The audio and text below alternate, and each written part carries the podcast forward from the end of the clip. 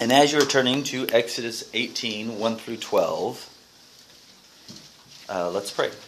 That way it makes it easier to find it. Um, Father, we thank you for this time in the Word. We thank you for uh, the church.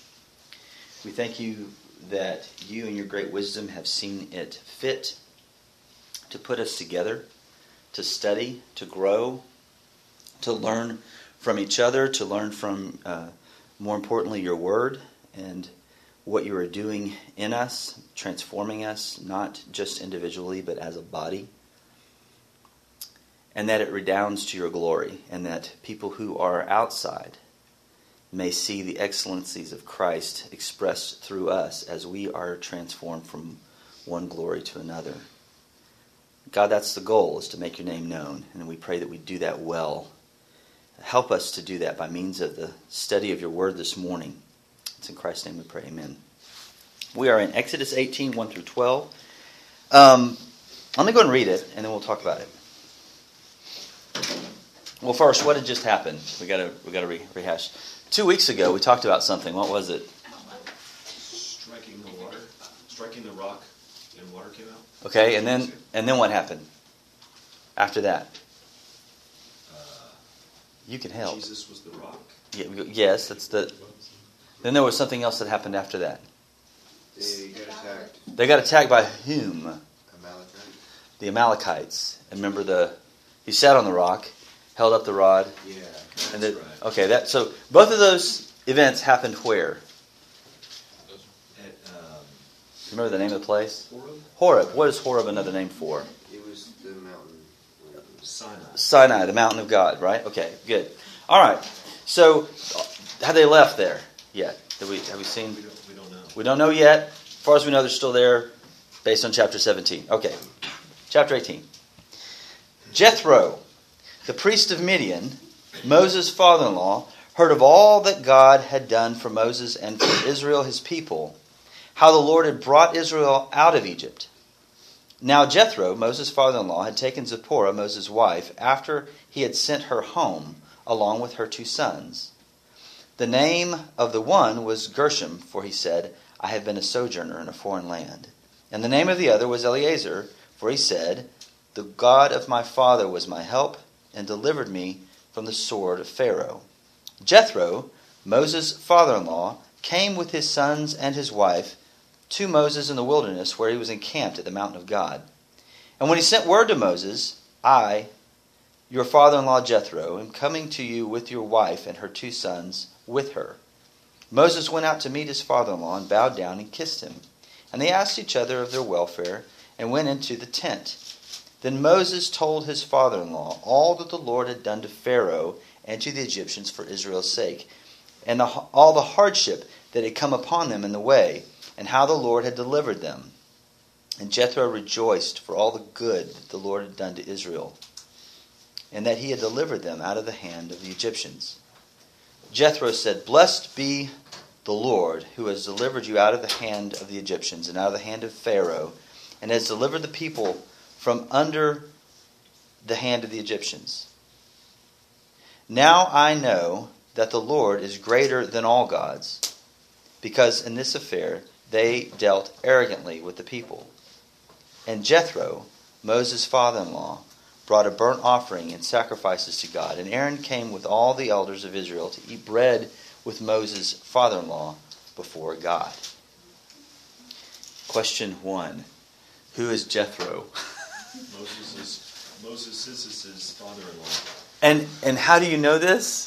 Because Because he it said it says- over and over. Like how many times? Why do you think he feels the need to repeat that and to and to bring that out? When's the last time we heard of old Jethro? Before they went out of Egypt. Before the, went out of Egypt. Okay. Before Moses came to Egypt. Yeah. It was when he was still in the wilderness of Midian. And uh, and the last we heard was was he's leaving and then he sends Zipporah back to Jethro. Chapter 4, um, 18. Who who is he? Other than Moses' father-in-law. Okay. Okay. What else? Say it was a- And how do we know he's a shepherd first? How do we know that? Well, that's what Moses did. He kept Jethro's flocks out in the wilderness. Okay. And of what nationality or, or ethnicity is, is Jethro? He said Midian, he? He's a Midianite. And what is his position in Midian? He's a priest. He's a priest. Sounds very religious. Do you see a difference between this section, a neighboring people, a leader of a neighboring people dealing with Israel, and the previous section of a neighboring people dealing with Israel? Do you see a contrast there? What would be the contrast? The previous one was attacked, Right? and this one accepted. Okay. It's very interesting, this drawing of distinction between Jethro, which you would expect since he is his father in law, but there's more here than just their relationship as, as um, uh, with with Zipporah. Morning. Um, it starts out with, in verse 1, that he had heard that all the Lord had done. How would he have heard that? He's in Midian, they were in Egypt. It's not that close. Wasn't there some verse um, that said that that uh, sorry that what God had done in uh, Egypt had spread all over? Like there was people, the fear of God was in all the people around because they heard what He had done with the plagues in Egypt. As they are as they were going into um, the wilderness, you kind of had that feel. How would they have learned? Carrier pigeons. Carrier pigeons are helpful, um, but probably not applicable here. An owl? An owl? Did you get my owl? An owl Um, can swallow. Did what what what uh, what what are what are some ways that we know in this time period messages traveled, news got around? Good morning, welcome. Um, I- what about this time period? Do, what, what, what do we know? He's a shepherd. What do you do with your flocks? Migrate them. You migrate them to do what? Feed them. Feed them is good. Look for water. Look, okay, feed and water them to keep them alive, but you're wanting to do something with them, sell them. And how do you sell them? Go meet with other people Go meet with other people. Caravans, trading caravans come by. I'm, with information. I'm wanting a new line of sheep or goats, and this is, you know, by your mail, you can take two of my does and whatever. And so you have this thing going on. And in the process of marketing, in the process of uh, commerce, news passes. Yeah, I was just down in Egypt the other day. We're getting out of there. We haven't found any drinking water over near there because it's all blood. That kind of stuff happens, you know. That, um, what does that have some significance in this class for some reason? What? Something happened? No, Tell us. I, I can't tell you anything. I, I've seen pictures, um, and they're very interesting. Genius, I tell you. Um, okay, what else? What else do we know? Uh, what's another way that he may have gotten some news? What are Moses' sons named? Good. What does that mean? Does the text tell us? Yes, it does. Very good. You get an A. Uh, what, what does that What does that mean? Those two names.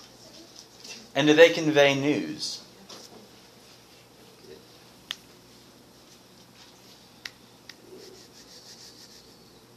Their names mean sojourner. Okay. God is my help. And God is my help. So he's still alive. He's a sojourner in a foreign land. God is helping me. God is my help. There's that's the last Jethro got from Moses was the was the sons, and so uh, you have this the caravans. He, somehow or another, he's heard about all of this. Notice the names of the sons and their meanings, and particularly this reference to the sword of Pharaoh in verse four.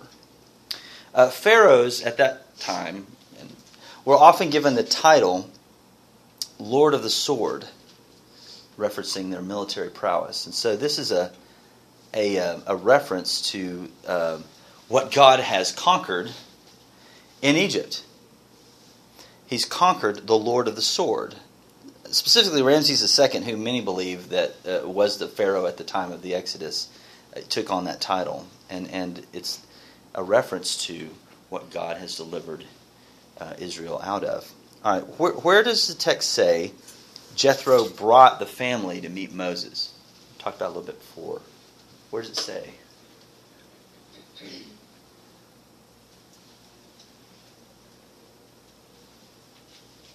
Does it say Horeb? The mountain of God. What would that be? Horeb or Sinai. Now, is this significant that Moses is back at this place? Because he was here before, right? When was he here before? Striking the rock and the burning bush. The burning bush. Burning bush goes to Egypt, comes back, strikes the rock, battle with Amalek, and now he's here with Jethro. Is it significant that he's back here? Why is that significant?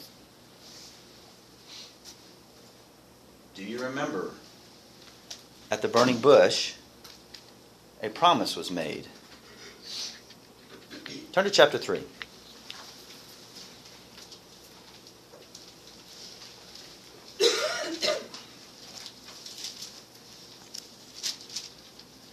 Before Moses leaves, he's still talking about his speech impediment.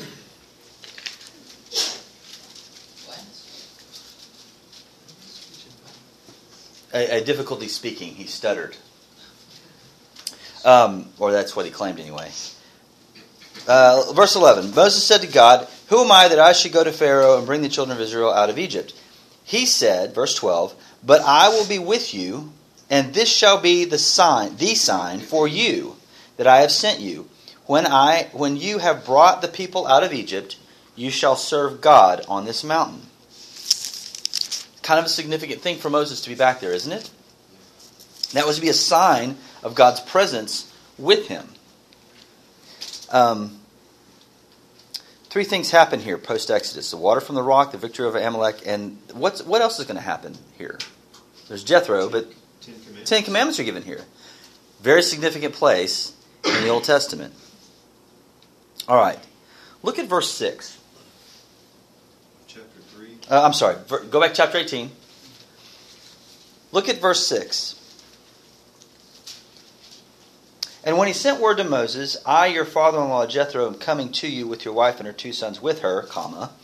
What it literally says there, and he said to Moses, I, your father-in-law Jethro, am coming to you. You can see why the translators have, a little, have to tweak that a little bit, right? And he said to Moses, I, your father in law Jethro, am coming to you. What's wrong with that statement? Hey, I'm coming to you. I'm going to see you. What's wrong with that statement? He doesn't ask. Okay? You're there when you're saying I'm there when I'm saying it. Wouldn't it be better to say hi? He's, he's not just visiting. is what it seems. Who's saying this? The message. The messenger. And that's why you see this in the translation, and he sent word.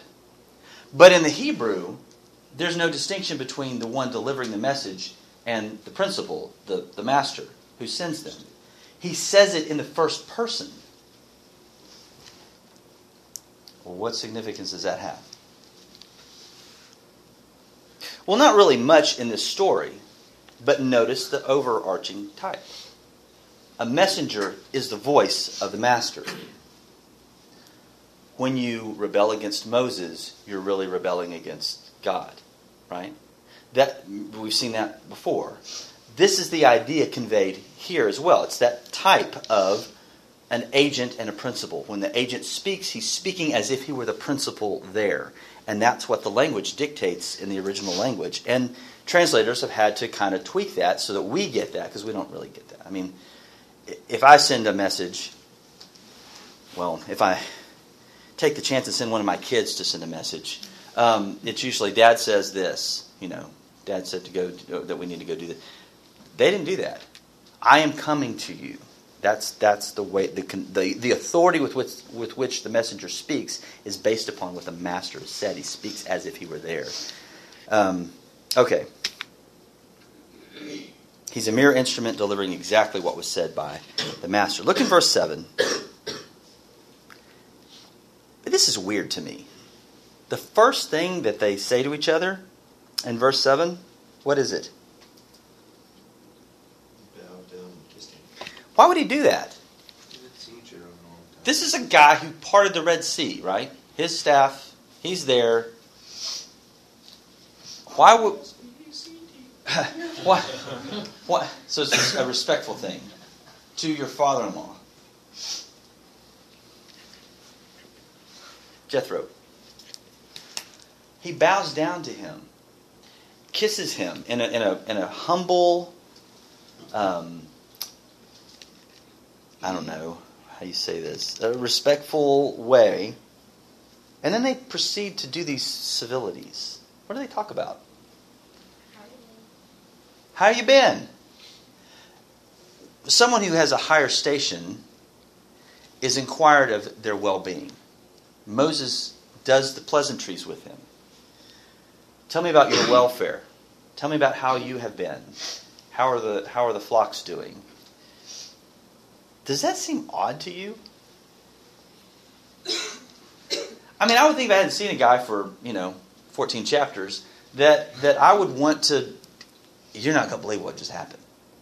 I would want to convey all of that. Listen to me, right? He didn't do that. It's a different understanding of station in life and respecting those who are older and um, um, I don't know in a, in, a, in, a, higher place than, than he is. He tra- he travels to meet Jethro on the way. Why doesn't he just stay there and have Jethro bring him on in? He goes out to him. It's a sign of respect. Um, he bows before him and kisses him, and he this this act of humility. Um, and then in verse eight, they finally get to it. Notice what he does.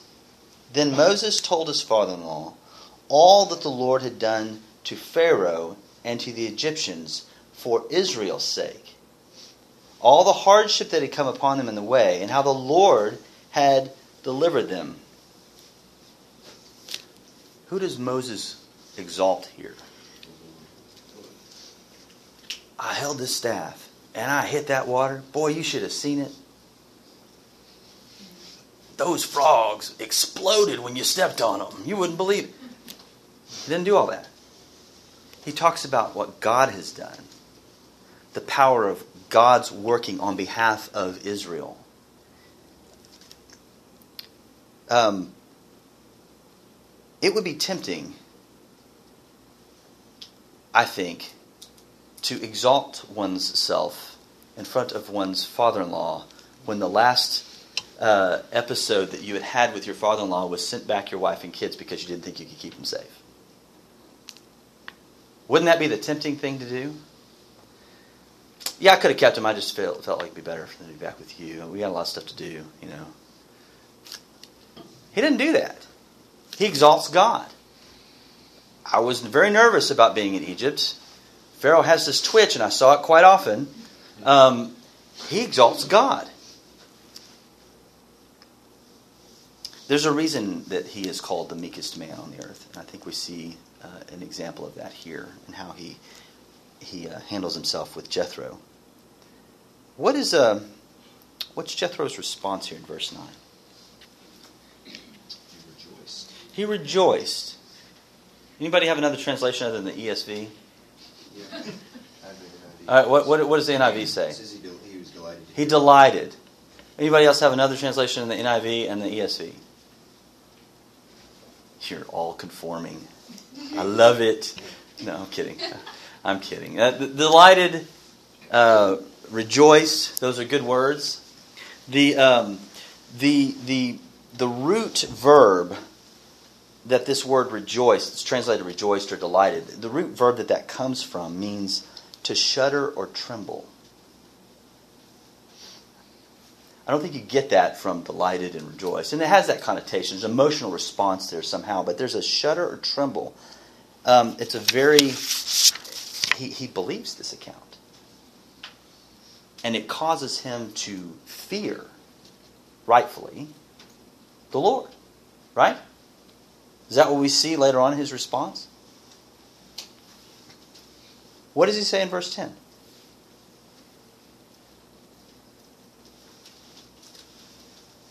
Praises the Lord. Blessed be capital L, capital O, capital R, capital D. What do we know that stands for? Is that just any God? It's covenant name of God. A pagan Midianite priest blesses the covenant God by name of Israel, of the Hebrews. Based on what he hears. Just what he hears. He's blessing God by his covenant name. Not Elohim, Yahweh. Isn't this what God said was going to happen? That He was doing this so that they would know that He is the Lord. And what does verse 11 say? How does it start? That I know.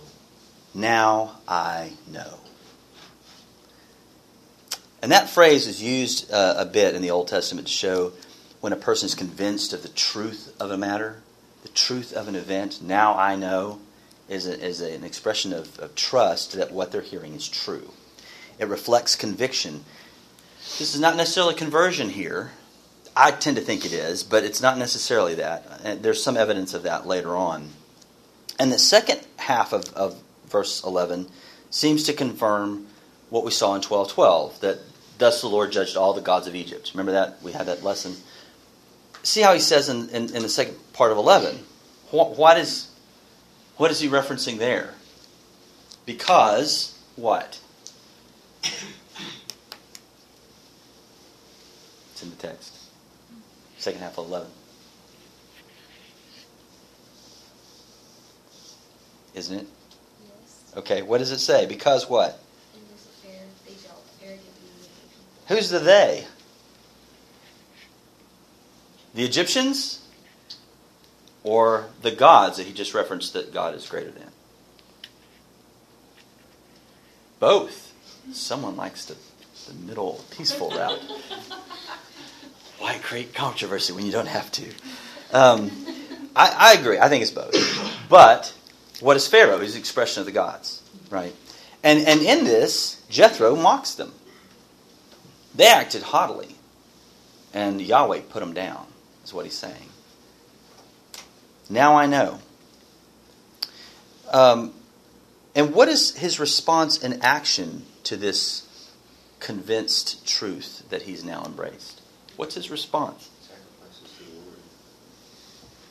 He worships God by sacrificing a burnt offering and offering of acceptance to God. And then what does he do?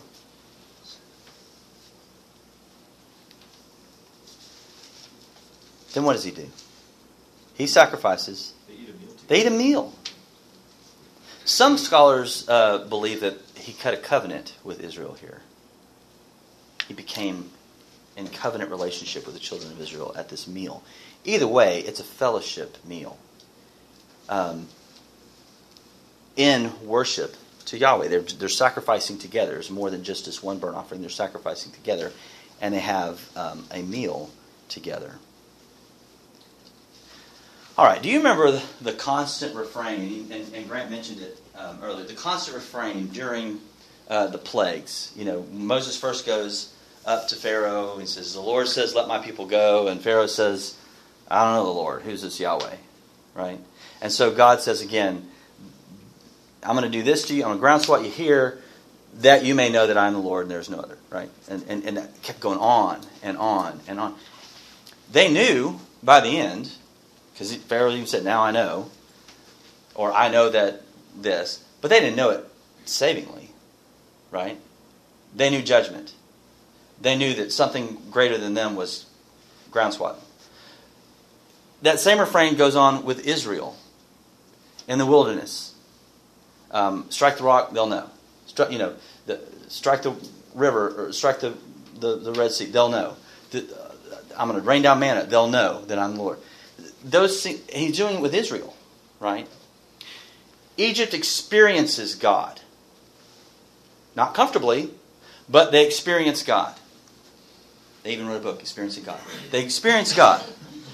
Israel experiences God in the wilderness, His saving grace, His mercy, in spite of their complaining, murmuring, and rebellion. Still experience God, that they may know. Right? But we know that they don't know. This is the generation that drops like flies in the wilderness after 40 years. They don't ever see the promised land because of their unbelief, their grumbling. Their, they didn't know. We have a pagan who worships a, a panoply of gods in Midian who hears what God has done.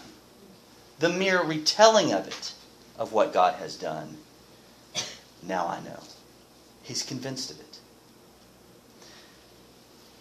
What does that tell you? It's working. Okay? Experience all this stuff. I dropped like a fly in the wilderness. That wasn't, that didn't get it done. The mere telling of it, something happens. Faith. Okay? Holy Spirit's got to be in it. And it leads to trust, to faith. We come here every Sunday, except where we're not here every Sunday. Um, we, we, we, we, we do this stuff together. We meet together, talk about the Bible, Lord, what He's doing in us. We have a lot of language that goes on. We, we see things happen sometimes. Um, lot of experience in church. Let that be a warning to you. Let that be a warning to me. That just because we may talk the lingo, there's something that has to happen, and it has to lead to fruit. And it has to be consistent fruit. It, it, don't be comfortable. Um, there are a lot of warning passages in, in Scripture. And they, and they scare me, quite frankly, which they're supposed to do. They're warnings, right? Hebrews 6, 4 through 6 says this For it is impossible, that's a big word, in the case of those who have once been enlightened, who have tasted the heavenly gift and have shared in the Holy Spirit, and have tasted the goodness of the Word of God and the powers of the age to come, and then have fallen away to restore them again to repentance, since they are crucifying once again the Son of God to their own harm and holding him up to contempt. That scares me to death. And it should. I, I, we don't have time to go into all the textual issues there um, and, and, and how it relates to all of Hebrews, but just those three verses alone should shake us, should cause us to tremble and shudder, and yet to also rejoice in the goodness of God. You can do all this stuff. We can be in the experience of church life and, and drop. We've got to trust in Jesus alone. Nothing before him. And that's what you see happen with, obviously, with Egypt. And that's what you see happen with this generation in Israel. They trust in something other than God. He wasn't greater than all the gods because they're still making them up as they go. It's an amazing thing to me to see our capacity to grow sluggish in our walks with Christ. It's, it's the prone to wander, Lord, I feel it refrain that I hear again and again and come thou fount. It's there, and it's there for all of us. We see the goodness of God displayed in our local churches. The word is preached, the Spirit works in us, but we grow discontent. There's got to be more. There's got to be something else that I have to experience more. I have to. It's it's it's it's um, it's idolatry. It's covetousness, something other than Christ, and it's so tempting. I, thank God that warnings have their effects, and and Paul uses this generation of Israel that we're reading about now as a warning to us. Don't be like them. Don't grow sluggish and discontent and, and, and rebellious in your heart that you would go after relationships over what you know God has revealed to be true. That you go after a work environment uh, that, you know, for the money or whatever, prestige, whatever it is, over what God has ordained and called us to be. They're all God's and they all nip at your heels remember that he is greater than them all. This this kind of warnings they they, they cause me to to tremble. Um, but but I but I rejoice, and I'm thankful for the goodness of Christ, and and, and that I get to share that with you guys. Um, because though you haven't seen him, 11. Right? Okay. Any questions? I went on a monologue. It happens. I've been pent up, you know, two weeks. I haven't seen you guys, so there it is. What, what, uh, any, any comments on this? Any questions? We've got a few minutes. Glad you guys are here. How was the training? Was it good? I saw something about, you know, fire and stuff. You For something. us? Maybe Talk not. about us? Yeah, yeah. Oh, These uh, last week and this coming week, we've been doing our uh, our diving. scuba diving. So this week coming up, we're doing underwater uh, search and recovery. So, so scuba diving. That Scuba that's diving is that's another not form of it. exactly hard work, is it? I mean, that's kind of fun. Don't you get to go into some reefs and stuff and do No, some? no. no. The last couple of the last couple of days, we've been learning how to navigate with just like zero visibility. And you have to trust what Yourself. yourself. and what your training has been. Things get fuzzy. You don't know where you're going. You do know where you're going. You just gotta How do you know where you're going? just map it out. Well, you don't think you know where you're going, but you follow your compass and you usually end up where you're supposed to be. So the experience doesn't reveal everything to you. You have to trust what you know, right? Yeah. But we did do fire. See how I did that right Roger? Brown? We did fire like two, three weeks ago. Same kind of deal? No. No? Colder? Warmer? Water gets warm? Glad you guys are here. What what else? Uh, um, any any other thoughts on what we on what we discussed this morning? We have we have ten minutes. That's okay. Yeah. I think it's interesting how um, Israel, like you, you, you said, Israel is not the only ones that are being saved here. It's Jethro and uh, Moses' wife, Yeah. who was not of um, Israel blood. And so it's it has always been God's plan from the beginning to save the world, Mhm. to be good for the world. Right.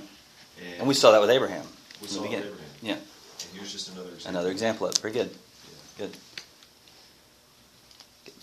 All right. Okay, shall we? Anyone else? You're all very quiet.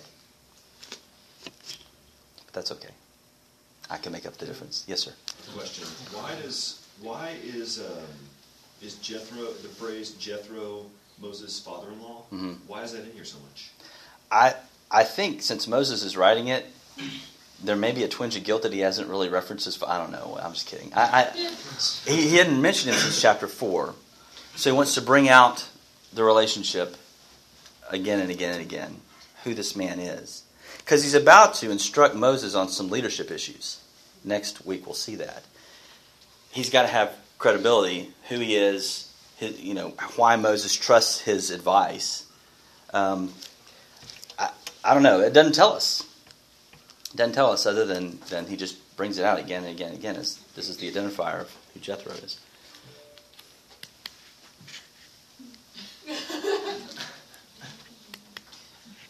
Um, you're texting answers to each other. Right? Kidding. No cheating. Uh, all right. Any, anything else? Good to see you guys. Glad to be back. Um, let's pray. Father, thank you for your word. Thank you for the warnings that you give us because you love us and that you want to see us grow and not get sluggish. God, I pray that um, we we do what the body of Christ does with each other. That we're not saved individually, but we're saved into a body, and that's a means, a, method of you imparting grace to us grace of accountability, grace of encouragement. Lord, I pray that when we see each other getting sluggish, that we would be bold enough and love each other enough to call each other to repentance, to call each other to press forward in Christ, to leave lesser things behind. And that when we have to do the hard work of calling each other to repentance, that it's done not out of um, our own sin of pride, but that it's done in love, that it's done with a heart of restoration. God, be with this group. Be with these young adults who are um, captivated by the glory of your grace. grow in them a zeal for knowing you, not just intellectually, but that it captivates their heart. And so from the heart, they rejoice in the fear of the Lord. That they rejoice and are um, given wisdom and discernment for the days ahead. They don't look to the right or the left. They don't get distracted with insecurities and the, and the clinging to um, the, the things that, that may make us feel important, but that they know that their identity is in Jesus as part of his bride. And that's all that matters. And as we seek to work and live as unto you, that we would be content, at peace with you and with those around us. God, cause us to be proclaimers of the goodness and glory of your name to those who don't know you. It's in Jesus' name we pray. Amen.